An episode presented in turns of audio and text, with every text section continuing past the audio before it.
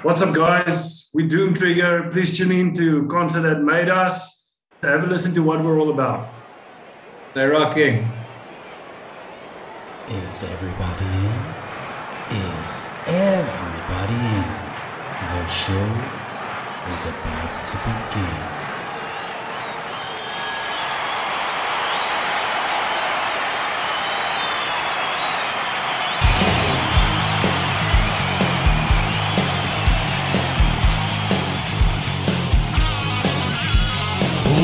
To the podcast, concerts that made us, interviews and stories, tales from the bus.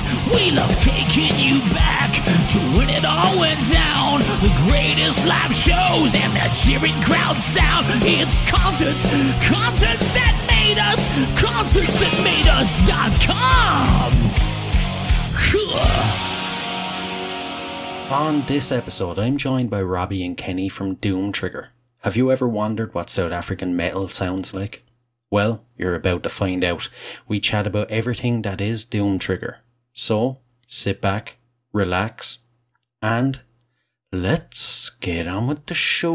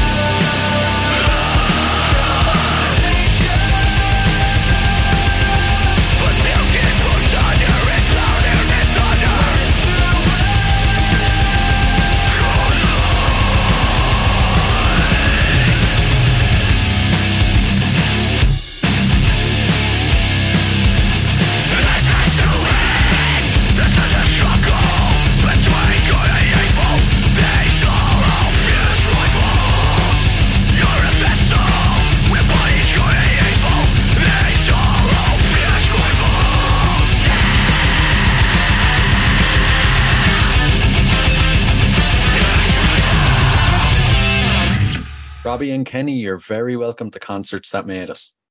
Thank you so much. So, we kicked off the episode with your song Fierce Rivals. Would you like to tell us a bit about it? Uh, maybe, Ken- yeah, I think Kenny, Kenny is probably the better one to chat about fierce rivals. Um, Yeah, it's it's funny because that's actually the, the one track that that wasn't quite ready when we went into studio to record the first EP.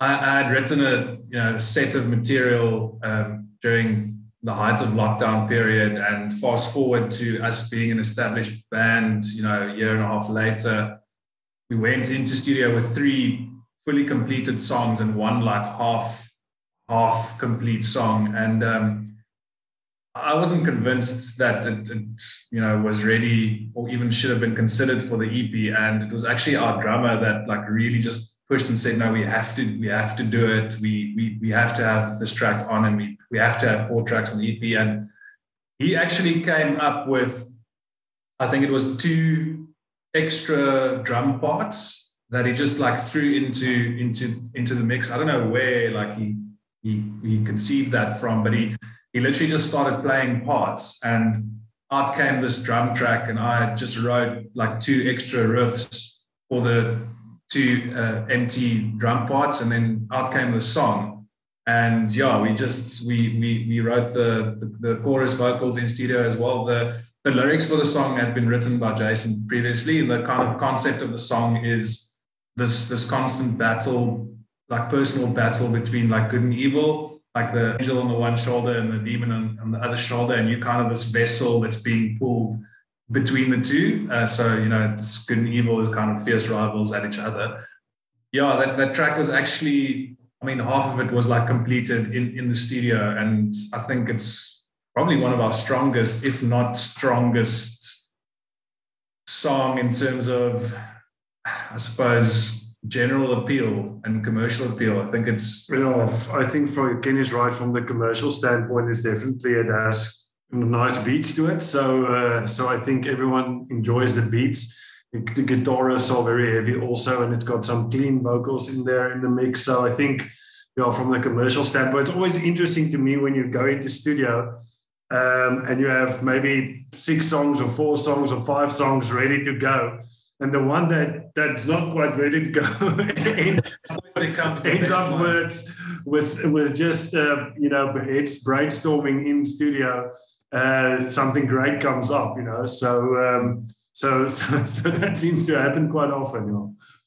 It's funny how things like that happen. I even noticed with the with the podcast, there's been episodes where like there's been technical difficulties, or maybe in the moment I didn't feel like it was a great conversation even but then that episode goes on to like do better than other episodes it's kind of funny the way those things work out yeah there's something about like having to to like immediately find like something natural in either the conversation to your point or you know, in music like all of a sudden when something like really comes up organically or, or naturally it tends to be really good uh, as opposed to something that's forced and like you know i didn't want to back to the point of that song i didn't want to go sit down and write you know this or complete the song because it felt forced and so when the drummer actually said, "Well, here's here's the beat," here you know lays it down, and then like everything just came naturally from that. So I think there's something that just goes to show like the more organic, the better.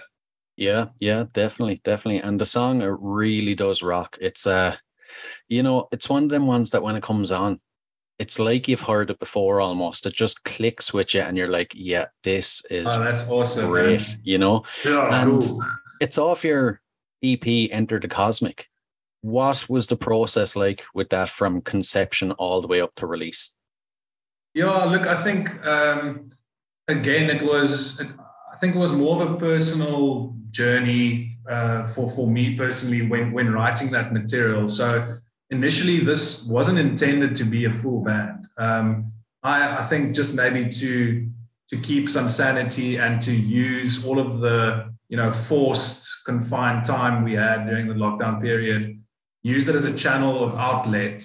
And you know, I enjoyed writing so much that I, I just decided I'm gonna I'm gonna make a solo project of it and eventually take the material to studio and you know release it under whatever pseudonym or alias you know I, I, would decide on on that time. But it wasn't until um, I actually reconnected with our vocalist Jason um, and said, "Look, let's let's do a single together because your voice is perfect for this this type of music." Um, and yeah, we did the single together. Got a session drummer on board. Um, I doubled down on on bass and guitars, and out came this product, which just sounded incredible. And I think in that moment, I realized, and Jason also knew that like it could be something uh, more permanent and could be a full fledged band. And we, we obviously set about finding the right people uh, roped Robbie in. Funny enough, I was soundboarding a lot of these riffs and ideas to him on WhatsApp, like because he knew about this this thing I was working on, just you know, as a personal project. But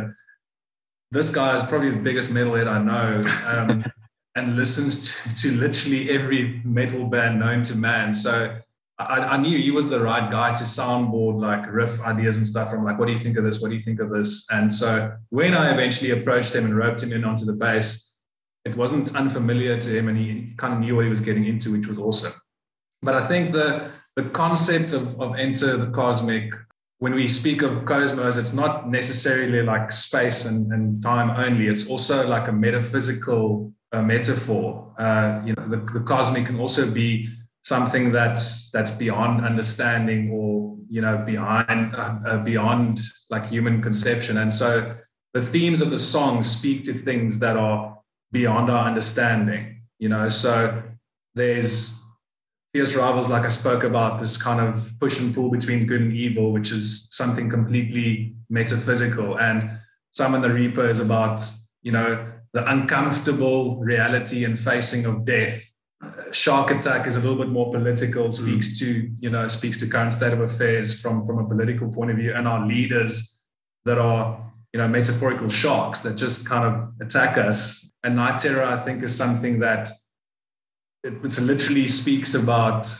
you know, kind of horror in dreams. Uh, and, and, and I don't know if you've ever had a Night Terror, but there's quite a few scary concepts, um, you know, that, that kind of sit within that within that um, experience. And yeah, I think the song kind of kind of speaks to that and tries to make sense of it because again, it's like a phenomenon. So, I guess that's that's where it came from. Like a lot of the the the songs and the themes are are really rooted in just being human and and experiences and concepts that are completely beyond our understanding, but yet we are still faced to you know or, or expected to face it and to have to have it, to yeah. deal with it yeah yeah yeah yeah and i have to ask since you mentioned you were bouncing the ideas off of robbie were you kind of sitting back waiting for your moment to be asked to join the band or how did that work out Listen, me and uh, Kenny actually played in a band together before before uh, Kenny started Doom Trigger. Um, so we know each other very well, and um, obviously, having performed live together, we understand our each other's minds. You know, so um, so just from the from the base of it, uh, I think he he could get an honest opinion if he's going to send me uh, some stuff, which I obviously was looking for. Um, and then, you know, from the band perspective, I think um, you know, I'm definitely not the most talented musician. Let me put it that way. I music well. Um, I have some performance skill, if I can put it that way. So the additional vocals, I think that I could add uh, along with the bass may have been the trigger for the ask at the end of the day, uh, because I can do the cleans and the gutturals and the lows and the high screams. So I think um, I think from that standpoint, it could have turned into an edge, you know, uh, for the so uh, so I think that's mainly where the Austin came from, you know. Yeah, yeah, and I always enjoy hearing how musicians got to where they are now.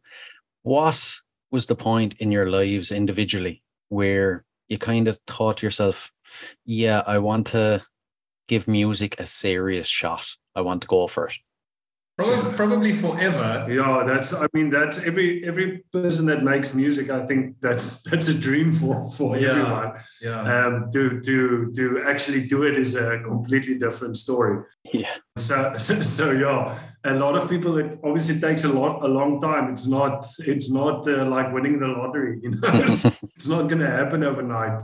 Mm-hmm. Um, you know, you have to put a lot of time into it. Mm-hmm. Um, me and Kenny is a bit older uh, than than Jason, who's the lead singer, who's who's what I, I think he's like 26, 27. Yeah, so he's 10 years younger than us. Yeah. Um, but, uh, but, yeah, so he obviously um, uh, brings a lot of energy, and then myself and Kenny with a little bit more experience. You know, we all, we both have families. The drummer uh, Frank also has a family.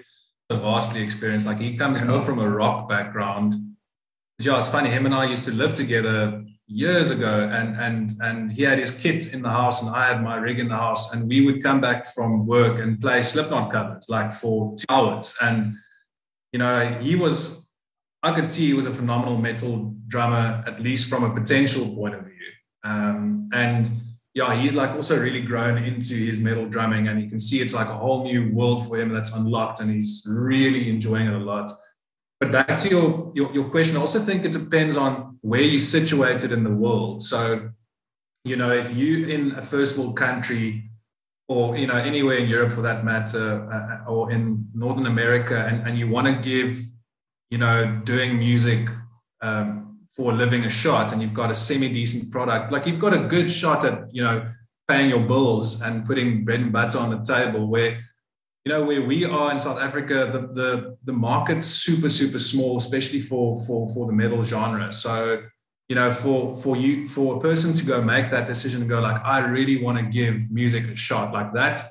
That takes not only a big set of balls, but also a a some sort of a day job that you have as security to pay your bills. Otherwise, you, you're just not gonna get it, unfortunately. And if you if you do, it takes years. You, you have to really, really slog it out. So um, I think we've we've always, all of us have always, you know, dreamt of of, of um, you know doing music in some way, shape, or form. Like I personally prom- made a promise to myself I'd never stop doing it. Doesn't matter what I do or how I do it, but I would always make music in some way, shape, or form. And um, yeah, obviously when this you know when this kind of project came to life, I was just like, wow, we we we really have to give this a proper shot because it could be something something special. And you know, we we all also like established in our lives in terms of in terms of jobs and stuff like that. And um, so so that's kind of taken care of. All we need to do now is keep the high work work ethic going, keep writing new new new music, and and try to play shows that are really really energetic and appealing to the audience. You touched on something there about you know being in a band in South Africa. I've said it on the podcast before. I feel like bands, musicians in South Africa deserve a lot more respect than you know, say guys in England or America. As you were saying, it's easier now. It's still incredibly hard to make it in those countries, but I feel like you know in those countries, you're starting off up here when you're just starting. But in South Africa, you're starting down here and it's more of a fight and more of a battle to get recognized, you know? No, for sure. And they, and there's there's many bands that could, you know, that are testament to that. They are absolutely unreal, awesome bands. um, and obviously it's just too tough to do it from from South Africa. You need to be or you need to commit to to not do it from South Africa really if you want to make it.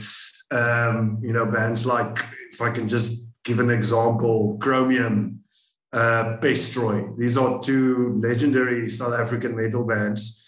Um, Incredible. And, and music's absolutely amazing. Um, but they don't fe- feature much on the world scene, you know. So, uh, so, so it is tough. You know, I think it's it, it's becoming a bit easier to get the music out there. Mm obviously, uh, yes, back back in those days, I'm talking 10 years ago, it, it was literally impossible. You know? Yeah. Yeah. Yeah. I could imagine. So on this point, it is easier to get, get the music out there. I mean, anyone can, you know, get music out into publishing uh, platforms nowadays, but that also in turn makes it more difficult to cut through all of the potential noise, you know? So there's so much fucking music out there, so much that your your product's got to be of a certain standard and class to to at least get noticed. I mean, you know, that's why I really appreciate your comment earlier about saying like "Fierce Rivals" as an example is a song that when you hear it, you feel you, you've heard it before. Like that is amazing because that's it's resonating with with you and and you know hopefully any other listener. And once you can start resonating with someone's mind, uh, or, or or emotionally, like then you're going to get some traction, you know, which is which is good. So mm. um, yeah, I think if you can if you can try tap into that, then then you should be okay. Definitely. And what do you guys think goes into making a successful band? Just commitment from everyone. Yeah. Obviously, you need to get along. That's the first first yeah. part. It's always handy. Um, if you're not going to get along, it's going to be tough. Yeah. Um, but I think, uh, yeah, chemistry is definitely one part of it. Um, Work ethic, yeah, sure. everyone's got to do their bit, you know. Um, that that's definitely another big part. Yeah. Um, so I think originality as well is Yes. another big piece. So, uh, and and obviously, you know, a sprinkle of talent doesn't doesn't hurt either. Um, but it's I, I don't want to take away from you know the creative process of writing music, but it's relatively easy to string together a few chords, a few beats, a few bass lines, and you know a, a hooky chorus as an example. But it's another thing to really explore, you know, a little bit more technical song structures, uh, a little bit more diverse sound across your songs, a little bit more, um, you know, unorthodox beats or unorthodox bass lines blended in with with guitar. It's it's just, you know, it's you've, you've got to have that kind of element of originality when it comes to songwriting because Mm. otherwise you get stuck in a trap of sounding like anything and anyone else you know which is again i think we are kind of getting right um, you know even even all of the new stuff that we're writing is is is a good blend of you know exper- um, experimental enough pieces of music and experimental enough pieces of instrumentation, but coupled with uh, an expected break or an expected chorus or an expected bridge. Um, and I think that's it's important to get that balance right as well. Yeah, yeah. I was just going to ask there. It's uh, something that always fascinates me, you know, because as a band, you do want to be evolving and growing with each new record, but you don't want to be, you know, changing so much that you alienate fans. How do you approach that? How do you keep the sound just enough that the fans will love it, but you know, you're showing them something new? No, I think we we obviously still relatively new, so we haven't had to add those battles yet uh, in terms of the change in, in sound. At the moment, you know, we we we feel like I think we kind of find our niche. Um, so we're going to focus on on on you know getting as much of that niche out as we possibly can. Uh, and when the time comes, then we'll obviously have to go into that debate of of what's what's the next step or or what's the next. But I think the vari- variation that we do have, which is tough for some bands, um, obviously, but uh, you know sometimes obviously you don't have all the elements. Um, sometimes it's I don't want to say blank because it's not blank, but you know with us, you know we have a lot of different elements going into it. You know, there's especially from a vocal standpoint, there's you know Jason can do pretty much anything from a screaming standpoint that's known to man. Uh, I can do the screams. Kenny does the clean vocals. I can do the clean vocals. So just from the vocal standpoint, there's already uh, a lot of variations Yeah. um, that's available to us. You know, um, and then obviously from the guitaring standpoint, myself and Kenny, but mostly Kenny, obviously does most of the the guitar riffs. Um, I just try to to to basically uh, come off what he's come up with. because this guy can can throw some nasty stuff in there. So uh, so I'm just trying to keep up.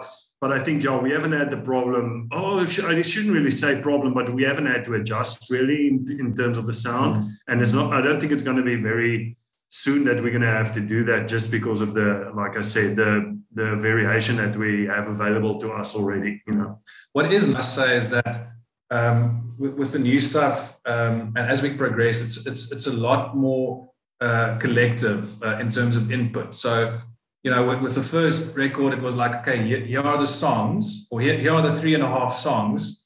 Like learn them, and we record them, and you know, out comes the, the product. So with this, it's like, here's a riff, and here's another riff. Okay, what should we do? And then you know, Robbie will, for instance, say we need a bridge, and we need to repeat that section, and we need to do X, Y, Z, and you know, Etienne, our drummer, will come up with with a suggestion, or Jason will come to us and say, "I really want to do this in a song. Can we write around that concept or that part or whatever?" So, in terms of that, it's been a, a really nice, like, collaborative approach, and we're actually going into studio at the end of September to to track the the second EP. So we we, we we've done and completed that, and uh, yeah, we're pretty excited about that. Yeah. Ah, brilliant, brilliant. We'll uh, we'll get to that just before we finish, so the the listeners can get the the up to date info on it. But um, at this point, I usually ask, as concert goers and concerts you've attended yourselves, what concerts do you think have made you? That's a tough one. A- From so- yeah. Listen, I, I I did travel to to Europe once, just for for three days, literally in and out to go to Download Festival, um, which I thought was absolutely epic. Um, and I spent seven years in the US where I studied also, where I pretty much went to every single concert that was local and available. So I almost went to I think about 150 concerts in seven years. So Oh, uh, so a lot of live listening to music from a festival standpoint and from a shall I say a, a venue standpoint. But yeah, for us obviously. I don't know. I've, I've I haven't really spoken to the guys as much from a, for, for a personal from a personal standpoint. I think you know we'd obviously love to do festival tours. You know, so um, if we can go to Europe and do you know a UK tour at festivals, I think that'll that'll probably be one of the main goals for the band uh, playing from a live standpoint. I don't know, Kenny, if you agree. absolutely. No. Absolutely, and also just to have the opportunity to to watch all of the other bands, um, you know, out out there. So that'll be amazing. I think uh, for me personally, concerts that, that that that have made me come from a very very young age. I think I was like ten or ten or eleven years old. I went with my dad to a Depeche Mode concert, which was super interesting. And then shortly after, I think I was about twelve years old. Skunk Anansie was in South Africa, and I watched them play, and it was absolutely incredible. And I think the just live, loud music like really hooked me in. Um, and over the years, yeah, we've been fortunate enough to have a couple of really amazing bands on our shores. Um, the one that just stands out for me, head above, uh, head and shoulders above any any anything else I've I've went to was the Deftones concert we had here about I think seven or eight years ago. Uh, I mean, I, I'm a massive Deftones fan and have been for a very long time. And, and that for me was so special. It was the most amazing energy um, I'd experienced at a concert ever. I was in the mosh pit, start to finish, literally drenched in sweat down to my socks. It was just amazing. Trivium and Killswitch Engage. Yeah, we see. Yeah, was yeah, also Trivium, amazing. Killswitch Engage. There was Attila. I don't know if you went. to Attila, I didn't go, I See no. Stars. Uh, Ginger also came. Uh, so, so yeah, those are. Bring Me the Horizon. Bring me the horizon. Actually, Yeah, yeah, in our old band. Uh, Oh Yeah. man.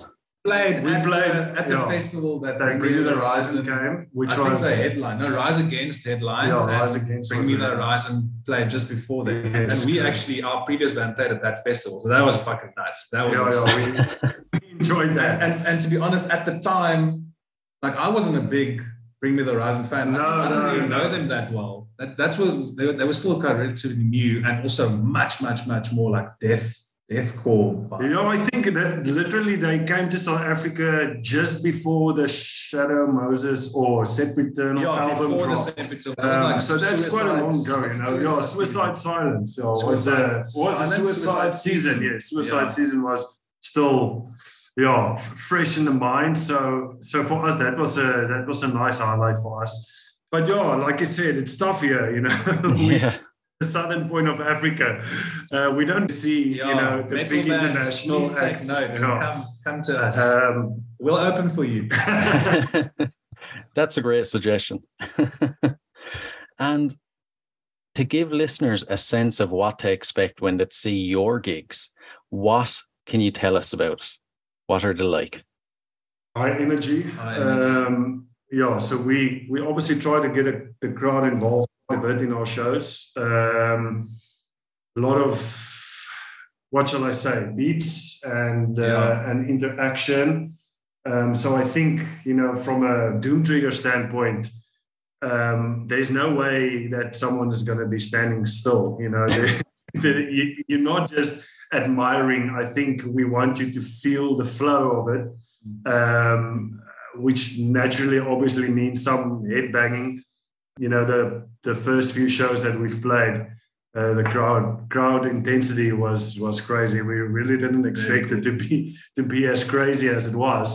Um, so so yeah, obviously we're just gonna try and try and build on that and try and you know let the crowd feel our energy so it so it just gets more intimate you know um, i think that's that's probably where, we, where, where we'll go out of the gigs that you have played is there a highlight is there a, a best moment you've had um, well, the moments have been, or the, the gigs have been have been few. So uh, we actually just played our third show ever um, two, two, weeks ago at Metal for Africa uh, festival, which was a one day festival. Uh, that in itself was already a big highlight for us. Um, you know, that is one of the key events on the metal calendar in this country and we actually got onto that bill before ever playing any shows. So that to us was quite an achievement um, and a kind of a signal of trust from the organizers in the quality of our output to, to, to add us to that bill without even you know playing without having played anything. So, so that was that was yeah. amazing. And and and on the day it did not disappoint. It was it was amazing. We actually opened up the first festival, which is a tough slot. Um, yeah. It it started out with a semi-empty floor, and two songs in, it was filled front to back. Yeah. Um, and, and, you know you could really tell that people were were enjoying it and into it, and the energy was super high, and it, it was amazing because the feedback afterwards was also great, which we obviously appreciate a lot. So.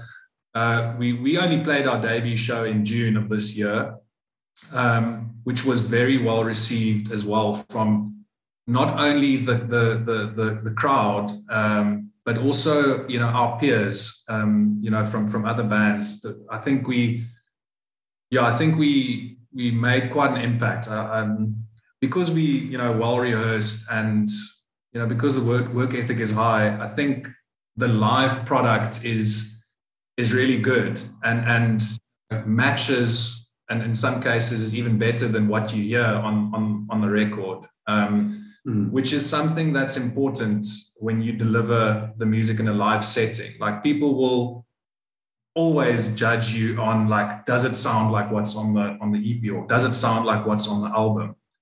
And there are certain parts and and uh, there are a few of our peers that have said this uh, in, in i think there was also one interview where, where the one guy was like he was listening to one of the parts and, and he said oof, I wonder how this is going to translate live. You know, admittedly, he said it was was great. So, you know, when I hear stuff like that, makes me really happy because it means that we're delivering on what's what's been recorded. You know, it, it's not something that we can't deliver live. So, yeah. Um, and then the other show we played was, uh, you know, at, at a at another band's debut concert, and it was nice to there were actually two debuts on that night. Mm. So it mm. was nice to just be three brand new bands on a bill at this incredible venue um, just outside of Stellenbosch, our hometown. Again, the turnout was incredible. It was just a great night and good energy. And um, yeah, so I think all of the shows have been have been highlights for us at the moment. But yeah, I would say Metal for Africa was probably the, the biggest one yet. Yeah, yeah. I'm sure the listeners are asking themselves this now, but Metal for Africa. You know, as you said, you were booked before you'd even played a gig. That's like really been thrown in at the deep end. You must have been like crapping yourselves. How did you prepare for it?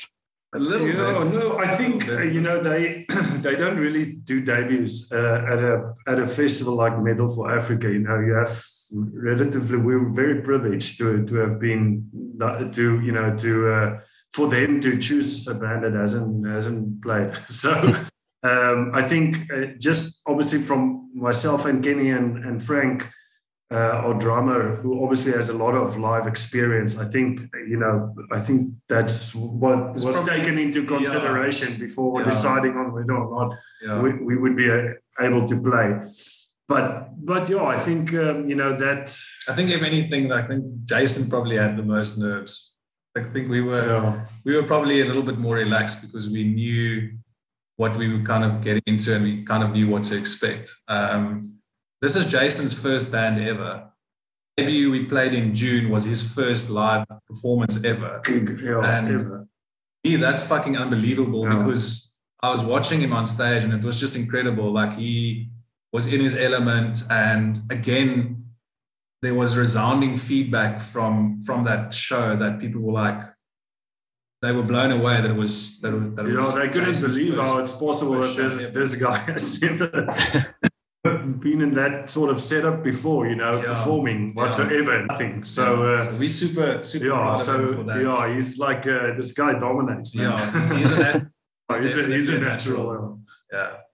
Jeez, that's wild. That is nuts. I'm I doubt there's many other stories like that now.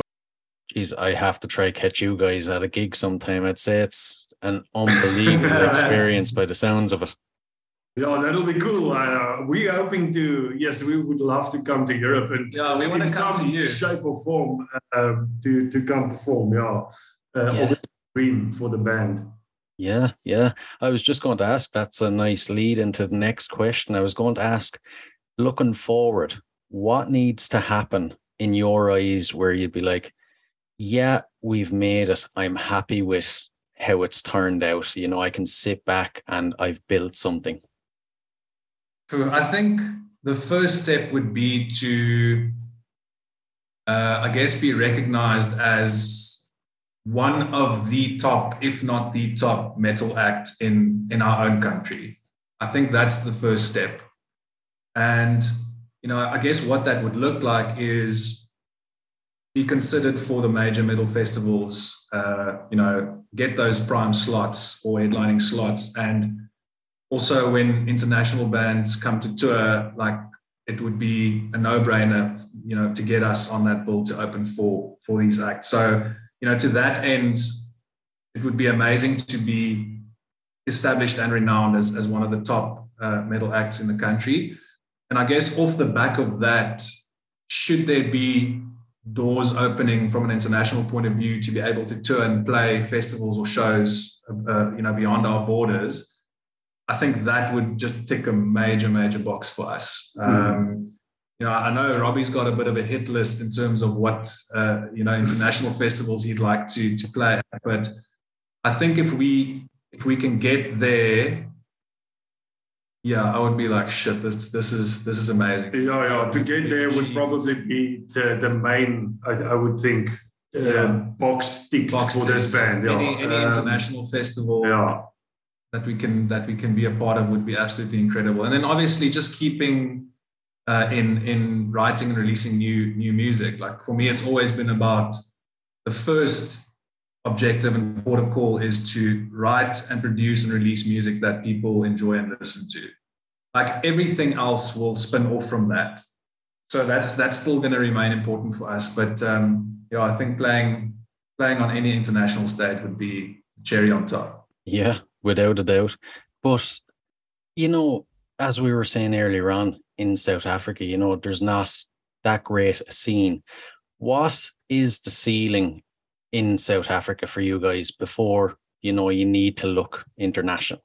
How far can you actually make it in South Africa before you have to travel abroad? It's a good question. It's a very good question. Uh, things have also changed here um, in terms of uh, platforms to to be able to do this. Um, venues have closed down. Um, festivals have closed down. Like they, you know, the the two major ones that we have here for for alternative music is is Ramfest and and Oppikoppi. Ramfest op een kopie, uh, Cranked Up Festival and Metal for. Africa. I would think with Yeah. the platforms for metal bands Yeah. really to, to be able to join bills. Exactly. Um, Ramfest fell fell fell off. yeah, they're trying to get that They're trying to get it back. back. Um, and then obviously Cranked Up Festival was also hasn't started up again yet. Metal for Africa was the first to to start back up. But yeah, I think from from that standpoint, we'd obviously uh, want to play all the all the potential festivals in South Africa. And um, you know, from an album standpoint, bring out a full album. Um, obviously, we're going in to record a second EP now, but after that, I think the focus will be on a full album. Absolutely. And then um, obviously from there, I think you know there's not much more to be to be reached uh, from a South African standpoint. You know, the c- c- metal community community is a very niche community. Everyone will know already. You know, so so from from from that standpoint, then it's time. You know, yeah, we just have to, to we have to even from from from now onwards, and that's exactly what we're currently doing is trying to get international PR and exposure as much as possible. Because even if you do reach the ceiling here in, in SA, like we've got to keep building, you know, our, our kind of our name and um, footprint across the rest of the globe where, where possible. Otherwise, you're also not going to be able to unlock those, those international experiences. So I think there's a job to be done here with yes, we want to do we want to do the festivals here, the major festivals. We, we do want to be kind of known and um, and seen as one of the, the top metal acts in, in this country, but there's a continuous job to be done on the international side of things. Like we continuously have to also push for PR abroad, even from now on. Um, you know, it's not it's not something like are we first going to do, you know, within our borders and then we'll go beyond. It it it, it all needs to be one big all-encompassing effort, which is kind of what we what we're trying to do, um, you know, from the get-go. Yeah, yeah. And as such a new band, you know, it's uh you know, it's social media and everything. It's an absolute nightmare. I've had conversations about it in the past, but as a new band, how do you approach growing the band and getting your name out there to new listeners? Uh, I'm not gonna lie. There's so much stuff out there. It's, it's just almost impossible to to really feature. Um, but I think obviously, um, usually when there's something to to read as well as listen to, that makes a big difference because a lot of stuff is just thrown out there, and people obviously want to get the music out there. But if nothing has been written about that specific music, then usually it just you know it, people click next. Mm-hmm. Yeah.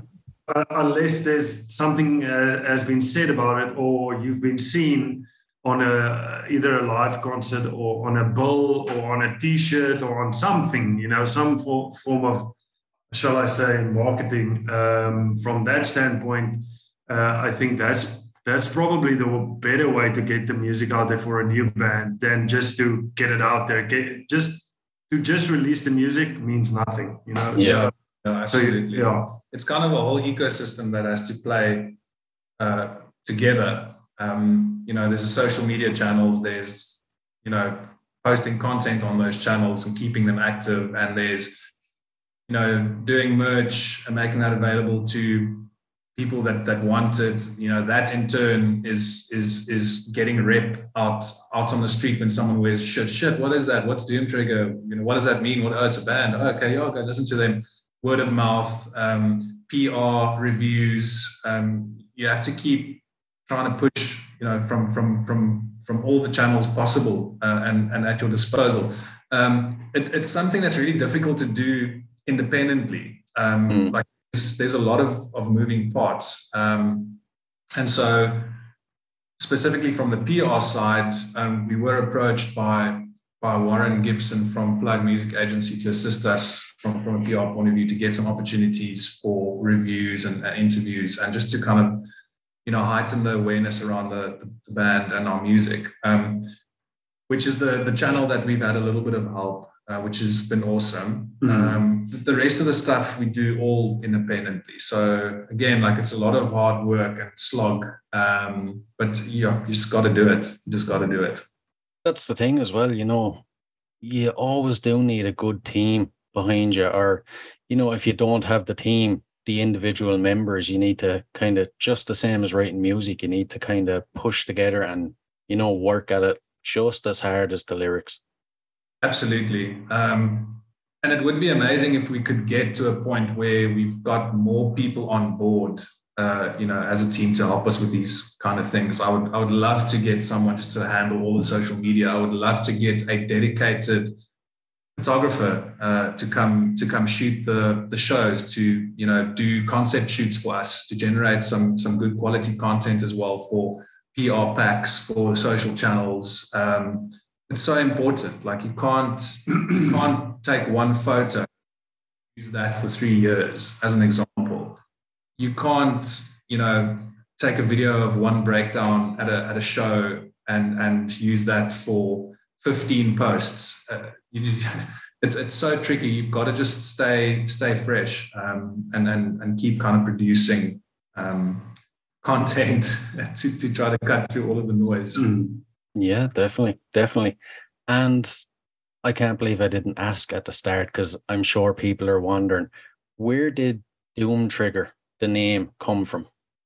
yeah, so that that's that's something that I kind of just conceived from thinking about a a moment or an occurrence that sets off a sequence of unfortunate or impactful events like almost you know we all know what the butterfly effect is Yeah. um, so it's almost like setting off a, a butterfly effect but that moment the thing or the trigger that's that sets that off um, is kind of what what doom trigger means and and is. And you know because because the the concept behind the, the, the most of the songs and the first EP and also going into the second EP is very much based on human experiences and you know how to how to deal with them uh, negative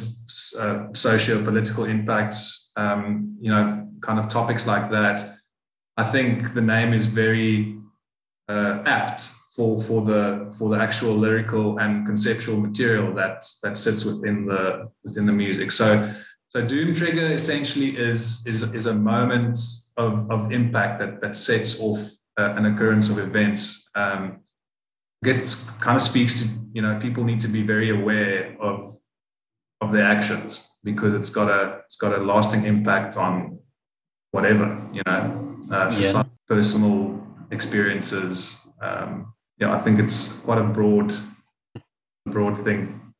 Yeah, yeah, it's a. It all makes sense now, though. It's a great name, but you know, as you said, as you mentioned, the lyrics, the the music, it's the perfect package. You guys really do have the perfect package. You know, it fits together so well. Oh wow! Cool, thanks. Thanks, Oh man. no, that's very appreciated. And before we get to the last set of questions, then, what can you tell the listeners about the upcoming EP? Um, yes, it's a tough one. I think, um, like Kenny said, um, a little bit more input. Uh, so there's going to be a bit more variety. I think uh, A little bit, a little bit faster. definitely faster um, than than what the first first EP was, and then obviously we do have a guy that writes, um, you know, the synth background for us. Um, so yeah, he's uh, from what we've learned from the first EP uh, in terms of where we can use it, how we can use it, uh, has grown a lot. So we'll obviously put that into effect also uh, on the second EP. Um, but I think it's going to be heavy. I think people are going it. I think uh, Absolutely. you know we Absolutely. we uh, a lot of the stuff is also goes very well live you know so all the tracks that will be on this ep works in a live environment so obviously you're going to get some good breakdowns and you know some some quick riffs um, and uh, yeah we're excited we're very excited to to to just uh, hear the stuff even for ourselves no just Yeah, because we've only, we've only been playing it live uh, and in rehearsal, so we, we haven't heard it, you know, tracked uh, and mixed and mastered. So we we also very excited for the for the end, end product, and it'll also it'll be definitely four tracks, potentially five tracks. Uh, depends on how quickly I can put together this last little little track that I uh, in my pocket, but we've completed writing the four tracks, which will definitely go into studio with, um, and and and yeah, hopefully it comes out as good as as we're expecting it to. And the title of the EP will be Dark Continuum, um, Ah. and we'll I, I won't reveal too much about about the origin of the name. Um, but we'll, we'll, we'll when we do the release, we'll support it with a release pack and, and give a little bit more insight into the origin of the name and the uh, conceptual um, you know ideas behind the, the songs and everything like that Ah, sounds great. I have to admit though, the name of the albums they would work perfectly for like I don't know, Marvel superhero films as well, you know. it's so funny. Um, it's it's so funny when when when we when we first started. Um, when before we had Frank on the drums, uh, Frank uh, Etienne's nickname is Frank, so we call him affectionately call him Frank. Um, we had another friend of ours just kind of sessioning on the drums, um, and and he actually said the music sounds like music that gamers would listen to when they locked into playing games. Um, you know, which was also it was like, Interesting. It was a quite interesting comment. Yeah, actually, I can definitely see that. Actually, yeah, yeah. I hadn't thought about that, but it would be. Next time I'm playing Grand Theft Auto now, I'm gonna give the record a spin and see how well it, it syncs up to it. perfect. See if the theory checks out. Oh. Yeah. Yeah, exactly, exactly. Right, we'll uh, we'll move on to the last set of questions. So everybody gets these, I'm afraid. So you can't get off the podcast till you answer. If there was, if there was an artist or performer from history you could see for one night only in concert, who would it be? Metallica, very very easy answer for me. Ah, Say Gary Moore. ah, right, right. Metallica, I've heard a few times. I've never heard Gary Moore as an answer. Dude, he's my, that very guy's my hero. That guy's literally, I think, if somebody would ask me who's your who's your idol in terms of guitaring, I would say Gary Moore. Yeah, yeah. And he's one of them guys I don't even need to ask why. Yeah, exactly. And I mean, you said Mm. Metallica, so Metallica covered a Thin Lizzy song. Yeah. Whiskey and oh, Gary Moore was a guitarist of Thin Lizzy. Uh, so that just shows the influence that guy had. Look, I mean, it's about he he went from playing in a in, in, in a in a rock slash metal band, Thin Lizzy, and you know went on to his solo career and the type of music that guy writes and his guitaring ability for me is just incredible, second to none. Like really, yeah, just super talented. Yeah, Yeah. I think uh, uh, for myself, you know, Metallica was definitely growing up uh, was it, the only thing that existed really. Uh, you know, you had a, a, a small little grunge era where I didn't listen to to metal yet. Um, I only found it late in my later years, but uh, um, Metallica stands out for me. Um, you know, I think from let's say early teens till early 20s it's a good 15 year period was was the only thing that existed for me you know? So uh, I, I threw some other stuff in there but but they were the only thing. Not, not so much anymore to be honest. Um, I mean, I love still the coverage that they get, and but I don't listen to their music as actively as I used to. I listen to a lot, eh, a lot, lot heavier stuff now. still, they are, yeah, they they the ones that started it. No, all they're for me. legends, Yeah. absolute legends. Yeah, yeah. I always feel like with Metallica, I seen them in concert two years ago and they were unreal. But I kind of feel like when you're growing up and you discover Metallica, you think they're a lot heavier than they are. You know, like compared to Yeah, bands yeah, nowadays, yeah. like they're almost the pop music of metal. Pretty know? much Yeah, now, yeah, yeah. yeah. And the craziest part is if you, you know, if you see that 89 Seattle show on DVD, which everyone is raves about, I mean, that's just epic beyond proportion. I mean, that that's where these guys were, uh, in my personal opinion, were absolutely in their element at the right age. And also the energy is so high. It's just absolutely incredible. Obviously, it's not the same anymore. But, um, but yeah, I think, uh, like you say, uh, in today's terms, it's light. You know, it is very, very light. Uh, so, uh, so yeah, we've. Uh, I think, especially myself. I don't know from Kenny. Kenny always had a little hard edge on him. Um, no, but but for, my, for myself, the the the loud stuff came. I would say in the last ten years, and it's just gotten heavier every time. Yeah, Every new edition is just heavier, heavier. So, yeah, yeah. No, I, I definitely started started off with Metallica, Creeping Death album, headbanging in my friend's bedroom. Uh, but yeah, very quickly went on to the likes of Pantera, Sepultura, Soulfly, um, and then came the nu metal era with with with Deftones, Korn, Bullets for my Valentine. Bullet for my Valent. Yeah, so it, it did just go heavier and heavier. You're right. Uh, look, but I mean, the guys like like Metallica and, and um, all the bands in those era, Megadeth, Megadeth, Anthrax. They they paved the way for what what all of us do today. Mm, you know, yeah. it's it's just incredible. really has changed now. It really has changed. the music has adapted quite far from that. Yeah, yeah. Leaps and bounds. You would have, So, Jesus, like a totally different genre nowadays. yeah. Completely. Yeah, yeah. And the next one, so if you had to spend 24 hours locked inside a room with any artist or performer from history, who would it be? Whoa. because that's incredibly tough. I'll probably have two. I think I have two. Mine would definitely be James Hetfield, obviously. Goes Um, without saying. but I think someone that that is not from my era, I would say Elvis Presley. Oh yes. I would say I Elvis. wasn't expecting that. Great one. Wow. Great one. Um, I would probably say Dave Grohl. Right. Ju- just because of the the vastness of his career and obviously the the kind of Nirvana days transitioning into the Foo Fighters days, and also like you know what that poor guy has gone through in terms of loss, especially with the recent Taylor Hawkins loss as well. Like shit, man, mm, plays in Nirvana, like loses you know Kurt Cobain, band member and best friend, goes on to form the Foo Fighters, massively successful, loses best friend and, and bandmate Taylor. Like, shit. yeah, that's hectic. Fuck, that's Yeah. it. You couldn't actually make it up. You know? Mm, Yeah, so you couldn't make it up. And he is such a positive entity. Like, he just seems to take it in his stride. I just think it's, it takes a very special kind of personality and, and strong, strong person to, to be able to overcome things like that, you know? Yeah. I think that could make for a good few hours of conversation. Yeah, definitely. Definitely.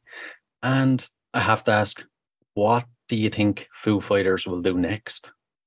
you wonder. I wonder. They still have some years in them, so Yeah. But I don't think it's going to stop. yeah. Um, probably, I wonder if they'll get session guys to come in from Maybe. other big bands um, to, to to maybe play on the drums for Yeah. any specific show. You know, um, I think also knowing Dave Grohl and, and the kind of things he he gets up to, I wouldn't be surprised if they did like a tribute record for for Taylor, which might include like half finished songs or you know song ideas that Taylor had because he obviously is he was a big big input in songwriting as well for them. It's not it's not all Dave Grohl, so. mm, Yeah. I would be surprised if there's like some sort of a tribute record for for him, which would be amazing. Um, but yeah, I think I think they probably will, like Robbie said, get some session drummers and keep playing shows. Um, I think that's also what the majority of the fans would want. Um, you know, you do get the purists that would say, "No, it's disrespectful. You can't can't do that." Um, but you've got to serve, got to serve the fans at the end of the day. You know, and Exactly. it's not out of disrespect for for for Hawkins. It's it's actually out of respect. It's I guess I guess it if if if they were intending to play for another 10 years and unfortunately, you know, one of them have passed away, they would still want to fulfill that dream because that's what the band collectively wanted to do and they need to uphold that. So I wouldn't be surprised if they still played for yeah, and also I think it would be years? it would be a, a shitty decision to not play the music. yeah, absolutely. Yeah. so absolutely. it's obviously what people want. Yeah. So Yeah, yeah, exactly. I kind of feel like Dave Grohl is the type of person where he physically wouldn't be able to stop making mu- Yeah, music. yeah, you know? yeah, definitely. He'd have to just keep like going. That type of person. But I also have a theory. I think, you know, as you said, the session musicians, and I think in a couple of years' time, they'll at least offer the position to Taylor's son. Yeah, that would be. I wonder. I wonder if they'll, they'll they'll consider that. Um, very young. The age difference might be Yeah, like, come into play, obviously. But yeah, seeing that they, I don't think they're going to find a full time guy. I honestly think they'll do guys, which means that you know his son will definitely have opportunities to play with him. Maybe they'll Like use his some son shows, on the you know. records. You know, maybe he'll be in the studio. Studio, yeah. Um, it's, but you you know, I think for the live shows, yeah, I- I don't think they're going to stick with one guy. To be honest, Yeah, I think I- they're going to they they'll probably they'll probably mix Oh, it up. Mix it up. yeah. Yeah. Yeah, yeah, probably. And just to jump back to your answer, totally get James Hetfield, but why Elvis? I wasn't expecting that at all. Why not? I mean, The king. yeah. So, yes, to be honest, I I, I never, uh, growing up, had an interest whatsoever um, in Elvis. I listened to a lot of Beatles when when I was very young. I mean, now I'm saying under 12 years old. So so Beatles, uh, but uh, recently um, Elvis has come up on random occasions. Um, so much so that you know when my firstborn was young, Elvis, you know, I played Elvis for her all the time. You know, Yeah. her to bed. so, so, so, so, and and from that, st- I, I did a little more research on the guy and listened to most of his stuff. You know, and you know that folksy, old school rock and roll vibe still gets a lot of people going. Obviously, a lot of people, or most people, still know it. You know, it's getting so old now that people probably don't know who's singing it, but they know the song. You know, Yeah. Uh, so so yeah, Elvis really, really uh, hits the nail on the head there for me. Um, and obviously that personality. I mean, I think Yeah. that personality was larger than life and probably one of the largest the world has ever seen. Um, which is probably one of the reasons why I put his name out there. Yeah, yeah. I um I'm a massive Elvis fan. Like since I was I'd say 7 or 8 years of age, I was collecting his records and everything, but so much so that I feel like listeners when a guest mentions Elvis, I feel like listeners at this stage are like, oh, don't get him started on Elvis now. We've heard enough. But no, I love that you mentioned Elvis. I really wasn't That's expecting funny. it. That's so funny. That's funny. And we'll move on to the next question, the final question. If there was a song to appear on the soundtrack to your life, what would it be? Master of Puppets. Sure. You're really quick off the mark with these That was answers. quick. no, that that that yeah, that's very easy for me. So uh, I, before it was, it started to get this commercial appeal again. Um, you know, through the, I think the Stranger Stranger Things Stranger Things, yeah. commercialized the appeal for Master of Puppets. With Master of Puppets, you can ask anyone in my family if they all see a song right, describe Robbie, they'll say immediately it'll be Master of Puppets. You know, but, um, yeah, I just think that's probably the best metal song ever written. Uh, it's not going to change Yeah, for me no, anytime agree. soon. I So- Yeah. Can't argue with that. Very difficult question. um, I'd probably say Madness from Muse. wow, that's interesting. I've been listening to that quite a bit also. Yes, that's a great song. Yes, I also like it actually. and I think it's just it's it's based on lyrical content and also just the song build up and that fucking ending. It's just so so epic. it's, It's, an interesting such an emotional and incredible piece of music. Uh, Yeah. Yeah. I think I think I, Yeah, and we don't really listen to Muse too often, I gotta be honest. But there's time I go through Muse phases also. yeah, same. I rediscover them and I Yeah. listen to them for like where you a get month. like, yeah, where we go through a Yeah. Muse phase. Yeah. Yeah. Also, my, my vocal tone kind of Yeah, you can suits do that, Matthew yeah. Bellamy vibe quite well. So it's it's also one of the the the bands that I like. I'll sing to most frequently in the car and stuff like that. So, Ah, um, but yeah, that song is just absolutely beautiful. I absolutely love that song. ah, two very good picks. So, right, guys, it's been an absolute blast. I've really enjoyed chatting to you now for the last hour, and thanks a million for coming on. Yeah, no, thanks a lot. Thank you for having us. Thank you so much, man. Really enjoyed it. Thank you.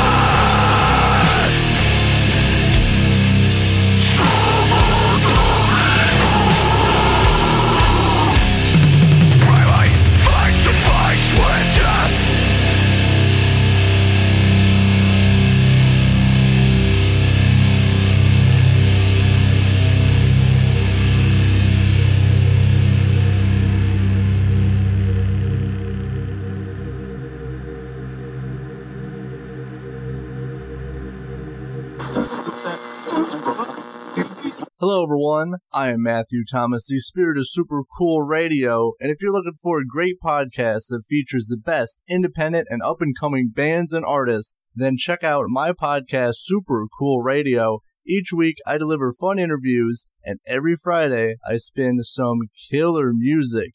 You might not know some of these bands that I feature, but I guarantee you will love them. Check out Super Cool Radio on YouTube, Rumble, Anchor, Spotify, iTunes, or the streaming platform of your choice. Tune in and rock out.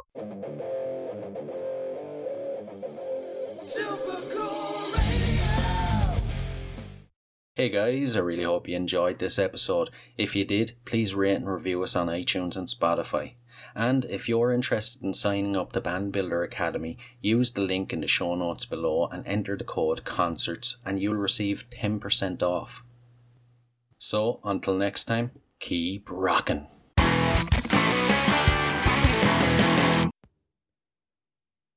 Hey, hey, what are you guys still doing here? The show's over.